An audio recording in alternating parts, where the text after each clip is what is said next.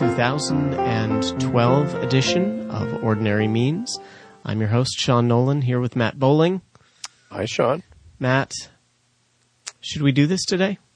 Uh, I don't think anybody's going to make any use of this podcast, Sean. I just, I don't even understand why we do the podcast at What? all. No, I, you know. Maybe we should just half years. throw in the just suck it towel. I, I- mean, Does anybody listen?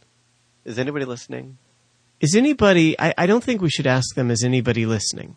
Here's the question I think we should ask them. Is anybody cynical? I'm tempted to be cynical. I think we're all tempted to be cynical. I think every one of us uh, in this world who are possessed of a sin nature are tempted to be cynical.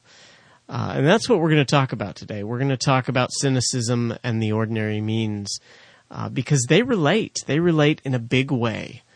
Um, because cynicism comes uh, not as a result of uh, merely seeing the world as it is. Uh, that's often what makes us cynical, isn't it? Seeing the world as it is. Where's my? I have a, I have the Webster's dictionary quote. Cynicism. Webster's defines cynicism as morose, sarcastic. That these don't describe us at all, Matt. Morose, sarc- sarcastic, sneering inclination to question the sincerity or motives of others. I, I want to come back to that later. Uh, the inclination to question the value of living. So, really, cynicism is a form of despair. Hmm. And when we're tempted to cynicism, what we're tempted to do, we're tempted to uh, despair. And that is clearly not a Christian attitude. That is clearly not uh, God's aim for us, is to have us despairing. He wants us hoping. Uh, he gives us hope in Christ. And, uh, but for some reason, we get back to this this complaining spirit, this sarcastic attitude, and this cynicism toward uh, toward life and and the lot we've been given. Um, now, Matt, you and I have already talked about this a little bit before uh, coming on the air via email. Um, what's your what's your take on cynicism? You've seen some cynicism recently. Yeah, and we'll link probably to this blog post. I'm guessing, um, but I, I have been, um, you know, the users can read the blog, or the listeners, the five of them can, or if anybody listens to this after our entry into it. Um, but um, If anybody cares anymore, if, if anybody cares after we're cynical at the start of it, um, that was a humor. We hope all of you listening realize that that was humor. Sean and I, but neither of us, although we can be cynical at times, neither of us are, are bent by that. But we're seeing it as a problem. And I, I've particularly seen it as a problem. I wrote in this blog post, um, in the last couple of months, um, I'm 41. Sean's going to be 43. Um, yeah, I still got a little while to go. you got a little while ago, yeah. Yeah, I'm and oh, you just turned in 42. September, yep. Yeah, September. Um, and so we're of a certain generation um, in terms of our backgrounds. Sean and I have similar backgrounds in terms of when we came to Christ and seminary and all those kinds of things. That's why we're friends. But um, there's a generation of ministry leaders 10 years older than us, um, where a couple of them in the last couple of months I've been surprised at them expressing that they're cynical and um, they, they've gone through. I know uh, one of these guys quite well. The other guy is an acquaintance, um, but I can imagine some of what he's been through. Um, and it, it just got bugging me um, because it seems that so much of the scripture, um, so much of the scriptures are written to help us address our cynicism and come out with hope instead of self-labeling ourselves as cynical. So you might think of a lot of psalms that start off honest, lamenting, um, but end praising.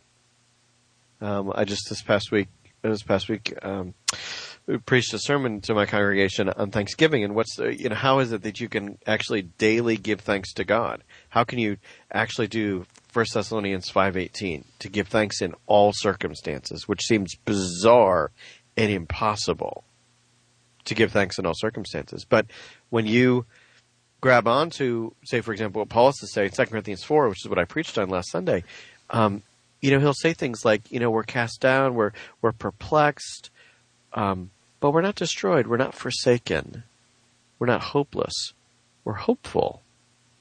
Because everything that we're going through is preparing us. It's light momentary affliction, which is bizarre. If you know the life of the Apostle Paul, it is bizarre that he could label his life light momentary affliction. Because none of us would ever in a million years label Paul's life as light momentary affliction. But he does. He doesn't self label as cynical. He self labels as light momentary affliction. Why? Because he's got his eyes on what's unseen. And that's the difference. If you have your eyes on what's seen, you're going to be cynical. There's no doubt. You're too much of a sinner. The people that you know are too much of sinners. The people that you try and work with in ministry or just work with uh, broadly in the world or other church people, your family, if, if you only work in terms of what's seen, there's no way you can end up not cynical. You have to look to what's unseen. Um, and, and that's what kind of hurt me for these couple of friends is that if I'm self-labeling as cynical, it's because the seen is bigger than the unseen. And that's actually a really dangerous place to be. I'm not applying the ordinary means to my life. It's idolatry. So that, uh, how is it idolatry? Do you think? Well, because you're you're loving uh, you're loving the stuff of earth.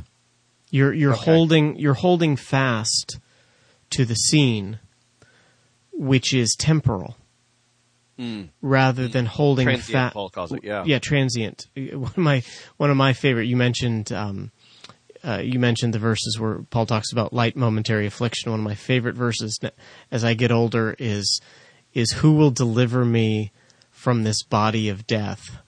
Mm. And then it goes on to say, you know, blessed be uh, God Father has delivered us through Christ. Right. Um, so yeah, cynicism is a, is is a kind of idolatry because it says um, things aren't working out the way I want them to, or things aren't working out the way I think they should, or people people are not the way I think people should be. Even I think cynicism can even get to if everybody was just like me. Hmm. Why can't anybody see this? You know, I used to have a, a boss who was very, very cynical, and he would he would always say to me, he goes, "Why is it that nobody has common sense except me in this place?" Hmm. Hmm. That's cynicism. It's it's a kind of it's a it's it's a it's a sad, sarcastic idolatry of of the temporal when you know I, I think we mentioned this a couple podcasts ago when the eternal is actually and I'm not going this isn't a gnostic statement but the eternal is more real than than what we consider real on this earth. Mm-hmm. Mm-hmm. And eternal in a in a truly Christian viewpoint is a physical place. It's it's uh, it's a new body. It's it's you know it's it's uh, life physical life the way that it was supposed to be lived. Yes. Not, if, uh, if, if you want to go if you want to go with Plato, you know the the the the uh, the original is found in heaven. You know? Yeah, absolutely. These are copies now. Yeah. Yeah. yeah. So th- that's what we, you know. That's what we desire. Um, but it's interesting. I think the reason, um, Matt, I think specifically uh, the reason pastors tend to get cynical um, is exactly what you're saying. I mean, we're, we're given our thesis right here at the beginning uh, that the the answer is is found in Christ. Mm. Uh, the answer is found in the unseen. I, I, like the way that you put that, not in the seen. Um, but why? But we trust so much in the seen, and I think pastors particularly are tempted to this. Um, in our day, I'm sure this is this has gone on throughout history, but in our day, since I would say the late '60s, early '70s, pastors have been uh, over uh, inundated with the church growth movement. Mm-hmm. Uh, they've been inundated with, and this this ties right into what we're saying with the ordinary means. They've been inundated into church planting methodologies or church growth methodologies. And everything in the church that the pastor does becomes about applying certain methods in order to achieve certain ends. And every bit of that, every bit of human methodology is always at the end of the day going to come back and make you cynical at the end of the day, it's going to come back and it's never going to work the way you want it to work because God doesn't work that way. God uses donkeys. God uses um, prostitutes in Jericho. Um, God uses uh, the the last person you would expect and the least possible means. Our God is a God who he you know he says, okay, send everybody down to the river Gideon and make them drink, and whoever you know drinks in the most um, in the silliest way, uh, we're going to send them into the battle. So that's the way our God works. Our God loves to sh- to show His strength when we are weak. The way the world works is, if you do this method, you'll have the success. Rick Warren did this. Therefore, if you do this, you will have a church like Rick Warren's church or Bill Hybels' church, or you you know fill in right. whatever name you want to put in there. And well, I like, think that's why pastors are cynical, is because they spend their whole life ministering to these people and they see so very little change, and and, and they they mourn it, but they they mourn the fact that they're that what they did didn't work and you see that's that focus on self. And that it, it, their, their, desi- their desired end result did not come about, even though the methodology was faithfully applied. Yes. Yeah. But I think you, you, you could have something similar with um, even styles of preachers or styles of ministries. Um, Give me an example. You know, we're we're pretty one particular uh, ministry style. Um, it, you know, conservative is a very prominent conservative. Some people might have heard of him, Mark Driscoll. Uh, you know, so there's a a uh, you know a sense of you know if you do it like Mark, then you might have the kind of success that that Mars Hill's had here. Um, you know, and so that there's sort of a uh, um, I, w- here's how I label it, it's it's inorganic. Yeah, yeah. In, in, the the hope, and and I mean something like that because I think that there's there are good church theorists out there uh, trying to say we need to go back to something that is organic, that is not methodologically, and organic is not methodologically. It's not a new methodology. Um,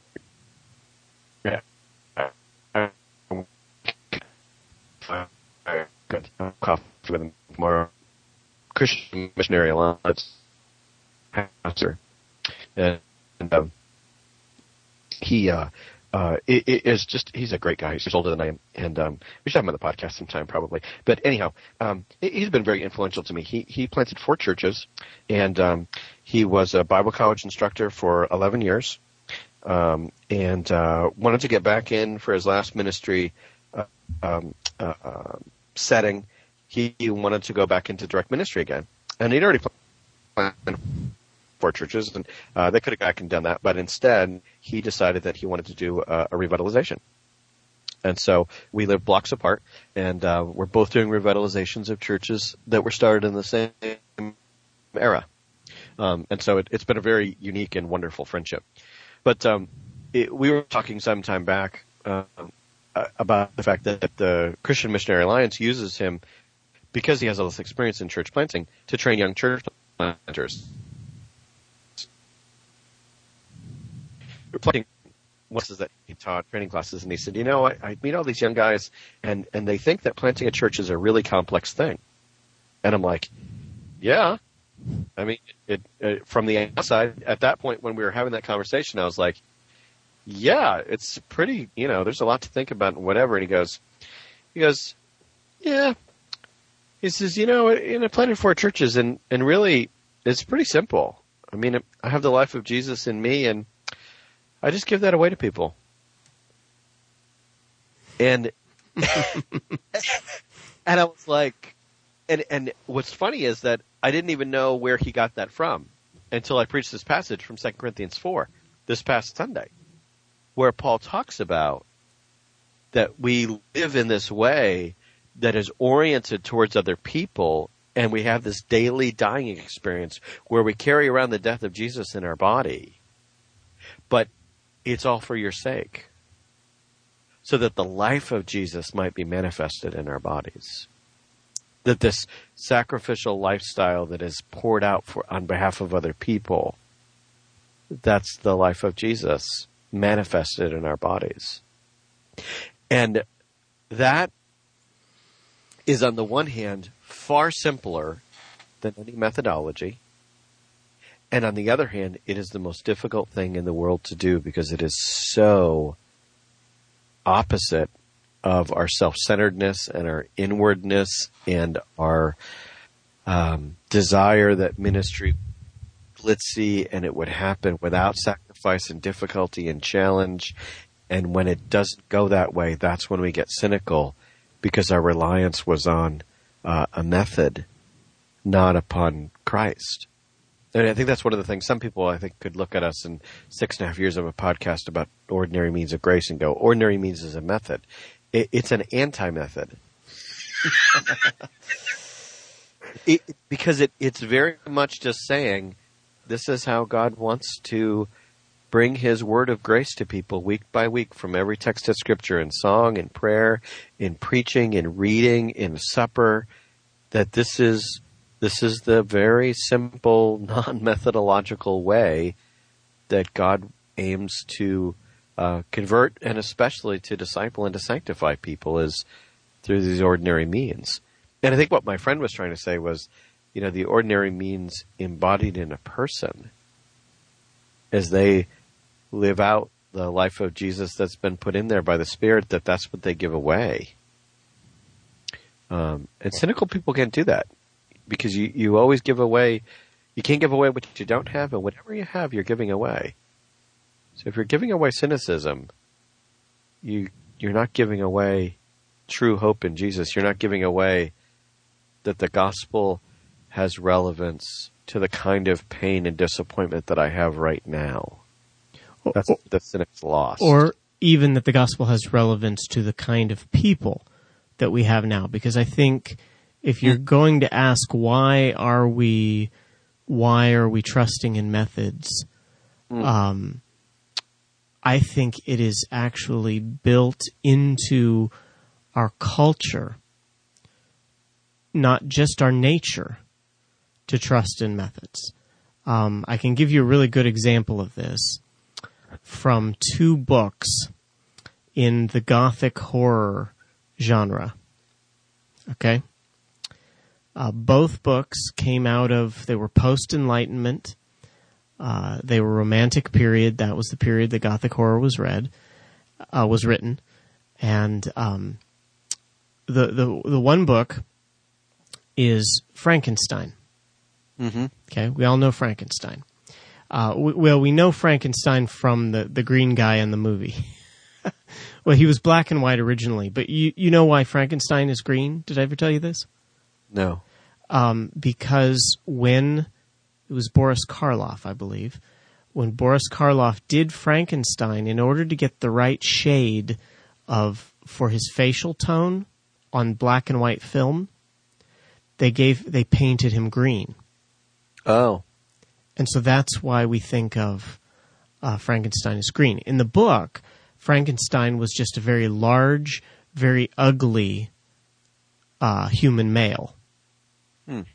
Uh, very, very, you know, like bone and marrow, the skin's not quite put on right type of thing. Uh, there's been a more recent version of Frankenstein that, that nails it pretty well. Um, Kenneth Branagh did it. Yeah. Um, but anyway, in Frankenstein, the thing you don't realize if you've just seen the movie is in the book, the monster is actually good. The monster is created innocent.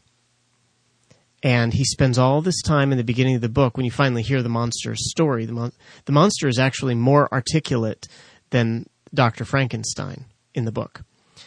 and in the book, he uh, Frankenstein is the monster. I'm sorry, not not Dr. Frankenstein, but Frankenstein's monster starts out good, and he tries to save this girl, and the uh, the village that he saves her in ends up uh, chasing him off because he's so ugly, and then he ends up um, living with this family, but they don't know he's sort of living in their shed. And when he finally reveals himself to this family, he's sure they're going to love him, and they chase him off. And the message behind Frankenstein is that man is basically good. Man is created good. It's society that makes us bad. Mm-hmm. Okay? So uh, Frankenstein is actually the beginning of modernism. It's it's you're going to enter after Frankenstein. You're going to enter into the age of psychology. You're going to enter into a modern materialistic age. Um, all these things are going to be encouraged by the Romantic era, uh, where the Romantic era was that first era after the Enlightenment that really said we can we can do it without God. It was the beginning of self-esteem, if you will. Mm-hmm. Okay, so that translates into a modern culture that says man is basically good. If we believe that man is basically good, then what happens when men fail us? We despair. It's the it's the only option. Question. Our worldview is in question. Yeah, it's the only option is for the the self esteem view that believes man is basically good, um, because for you know for centuries men have been trying to, you know, you've got the Henry David Thoreau who says, what we need to do is just move alone by ourselves and then I'll be okay. You know, you've got, there's an older version here. You want a modern version, M. Night Shyamalan's The Village. Have you ever seen that movie? Mm-mm. You need to see that movie because it's about what, can we move away from society and remove evil from us? And of course, I'll just give it away. The answer is no, because the evil is within us. Mm. And that's the answer, interestingly enough, that comes from another Gothic horror story, uh, Dr. Jekyll and Mr. Hyde. Mm-hmm. Because in Dr. Jekyll and Mr. Hyde, uh, and Robert Louis Stevenson was raised a um, by a, a, staunch Scottish Presbyterian family that, that knew their stuff. And even though he was an atheist, he held on to what he learned as a child. And you see that in Jekyll and Hyde because Jekyll thinks he can remove the evil from himself and be just good. But the problem is, as soon as he draws out the evil of himself, as soon as he recognizes it in Hyde, suddenly he is just overwhelmed with this desire to be Hyde. He hmm. he is he's tempted by the evil of Hyde, and there's one point in the book where Hyde murders uh, a man. I believe it's a member of Parliament, and so so Jekyll decides I'm going to put Hyde away. I'm not bringing him out again. I'm not taking the potion anymore to bring Hyde out in me. But the whole time, he's he's thrown parties, he's going to church, he's giving money to charity, he's doing all these things to try and get Hyde to go away. Isn't this interesting? And the whole hmm. time he's thinking, oh, but that was fun being Hyde. Mm-hmm. And it's a beautiful picture of sin and how uh, and how we are tempted by it and how we're tempted to trust to the world and what we can do even religion as something we can do. Mm-hmm. And ultimately, the end of both to books. self justify and, yeah. Yep. But the end of both books is despair. Um, but Jekyll and Hyde gets at the idea that we ha- we do have to die, which is exactly what the ordinary means say. Mm. Mm. Is we come to the communion table. What's that about? That's about death. Mm. We we it baptism. Is. What's that about? That's about being buried with Christ. Um, preach yeah. preaching. What's that about? Preaching the message of uh, die to yourself daily. Mm-hmm. You know, all of those things are about dying to self, and it's only in death that there's hope. And neither of those authors ever quite get there.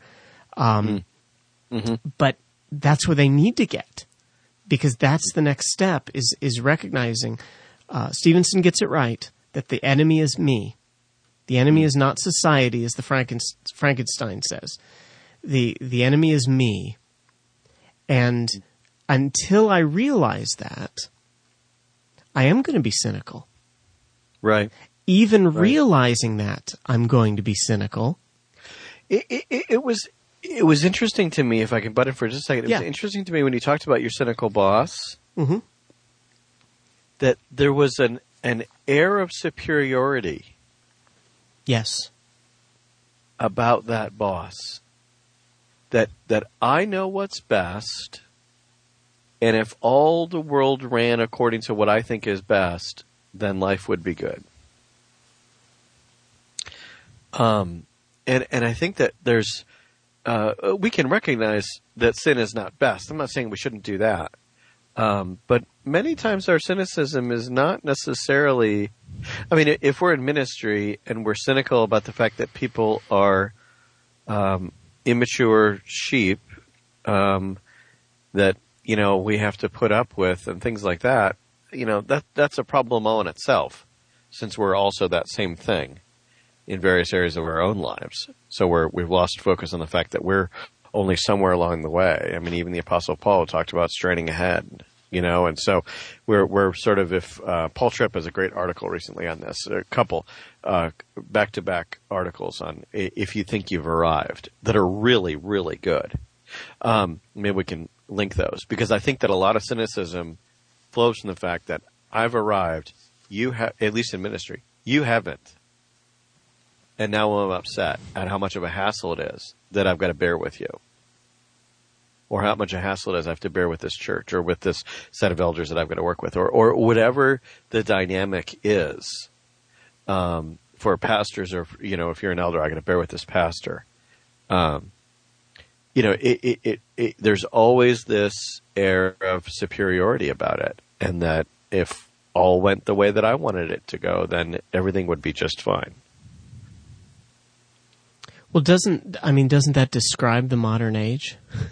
that if you you know uh, we we were convinced for a century or more we were convinced before postmodernism kicked in. And postmodernism is cynical for a different reason.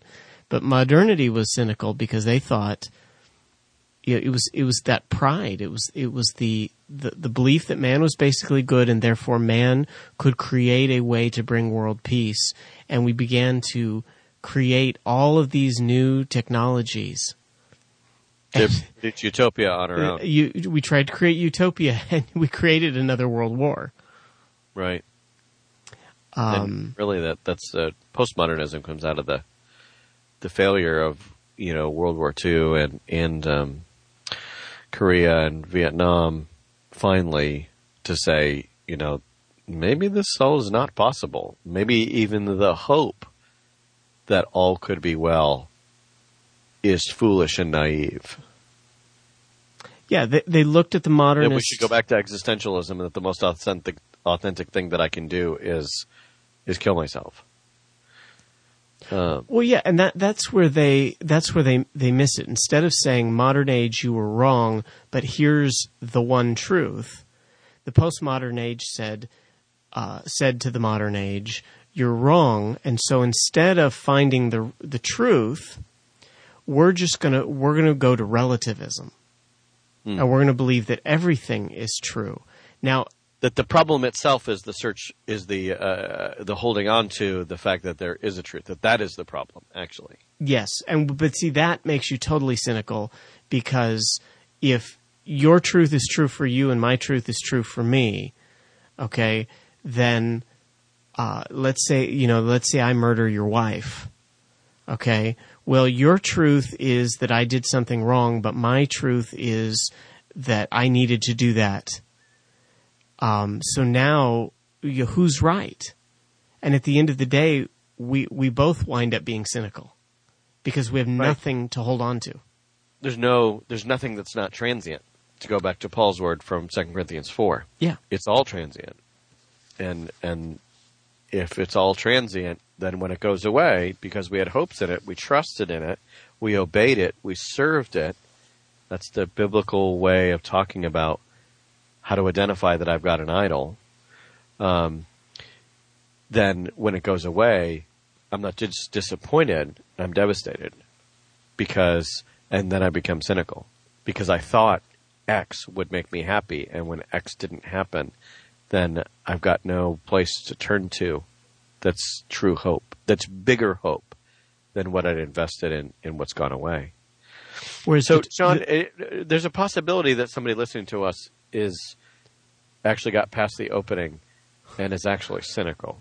So, how how do we how do we how do we use the ordinary means, privately and publicly, to um, forestall against cynicism in a broken world where we're frequently disappointed, where we have reason to lament, where our bodies are failing, where we fail ourselves and others, where people sin against us, where sheep are hard to lead. stop it. You're making me Where- cynical.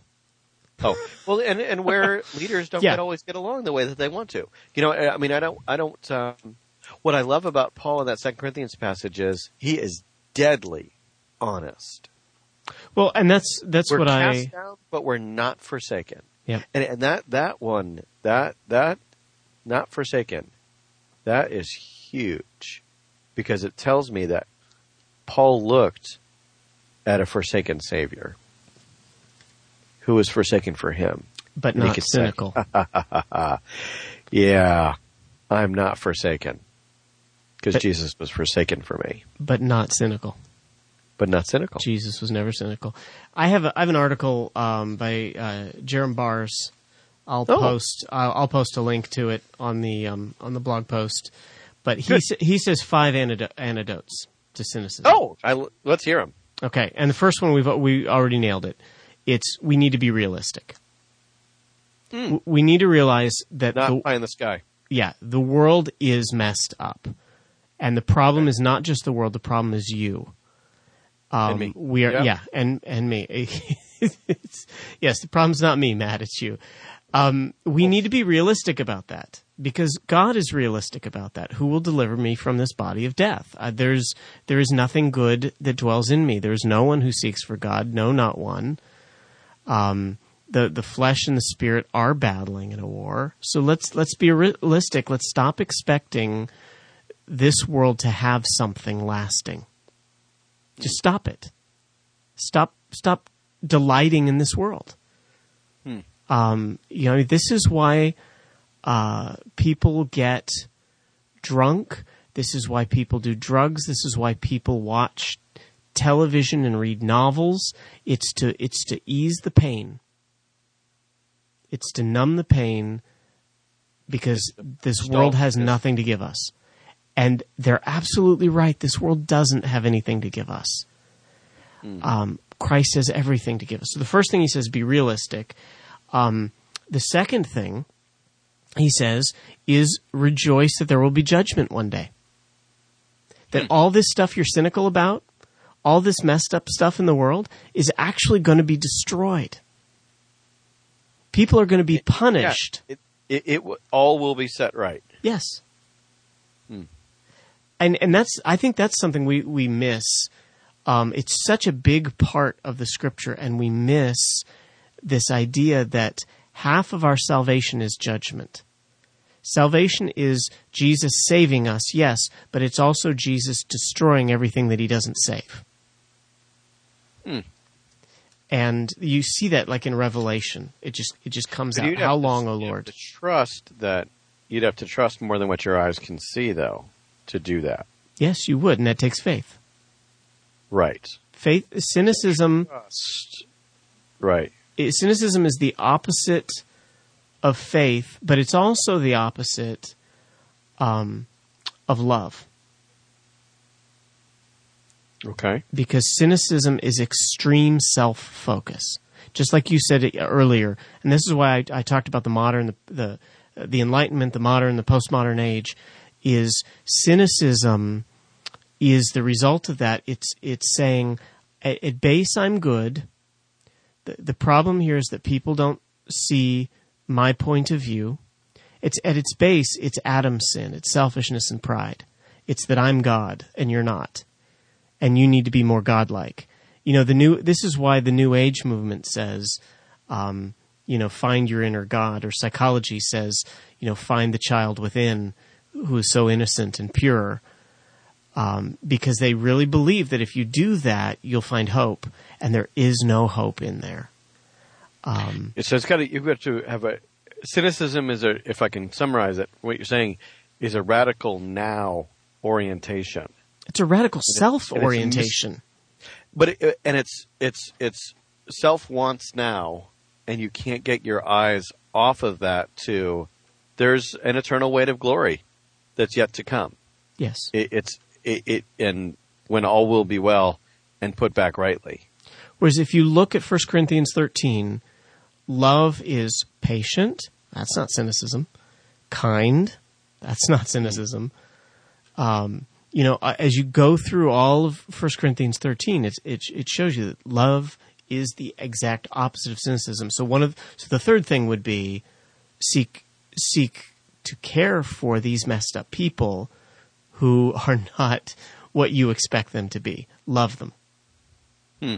Love, love the people. So do you have somebody that just really annoys you in your life? You know, God says, love them and suddenly the cynicism will go away and you'll see that you're you're like you two are the same person. You both you both need hope and you're not going to find it in each other. You're going to find it in Christ. Mm. You're putting too much weight on if you uh, yeah, if you think you can find it in an individual, yep. um, you're going to kill yourself. Yep. And in doing that, um, we we become what Barrs calls signs of hope. Hmm. When we love others, we are signs of hope in a cynical world. And that's, that's a beautiful thing because that's our witness.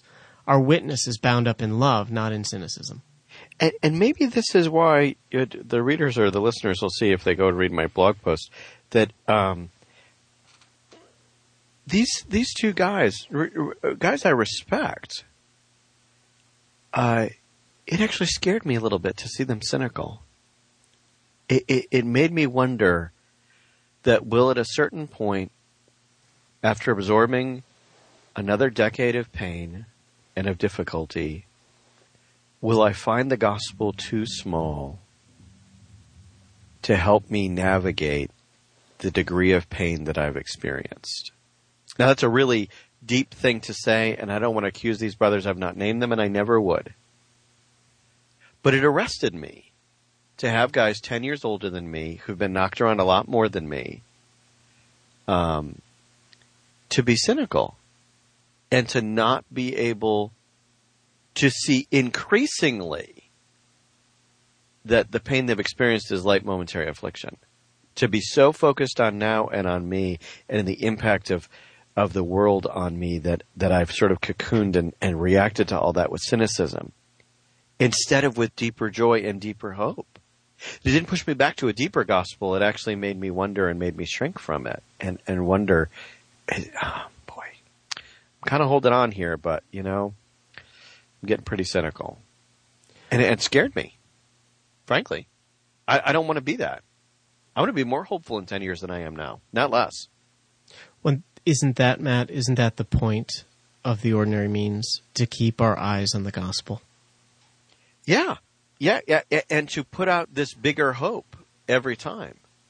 That when we lay the table out, yeah, it, we look back to Christ and to what he's done for us, absolutely. We also look forward that the same host of the marriage feast is the one who hosts that table. When he puts everything right. Um, and, and we gotta have that view or else we're toast. We'll end up ins- insanely cynical. Yeah. What, what, yeah. Our hope, it's, it's all about where your hope is. And if you are trusting uh, to human methods, whether it's in the workplace, whether it's in the church place, uh, whether it's in your marriage, um, wherever it is, your friendships, um, if you're trusting to those things, they're ultimately they are going to let you down. But if you're continually coming back and reminding yourself that my only hope is Christ, my only hope is Christ, when I am weak, He is strong, then it is a beautiful, beautiful, beautiful thing, and the cynicism uh, washes away in a flood of the love of God, Mm. and you you can't ask for more than that.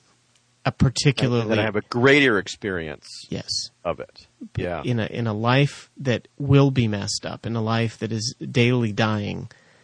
Um, we're dying to to self, and therefore we're dying to cynicism, and we're living to Christ, who is our hope.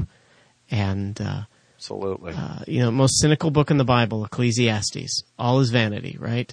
But where does it end? Right. It ends. I, I found that the only thing for man is to seek God while he has years, and in that will he find hope. Mm. Well, thank great. you uh, for being on, Matt, and uh, all five of you listening. Thank you. We're up to five, I guess. Oh, wonderful.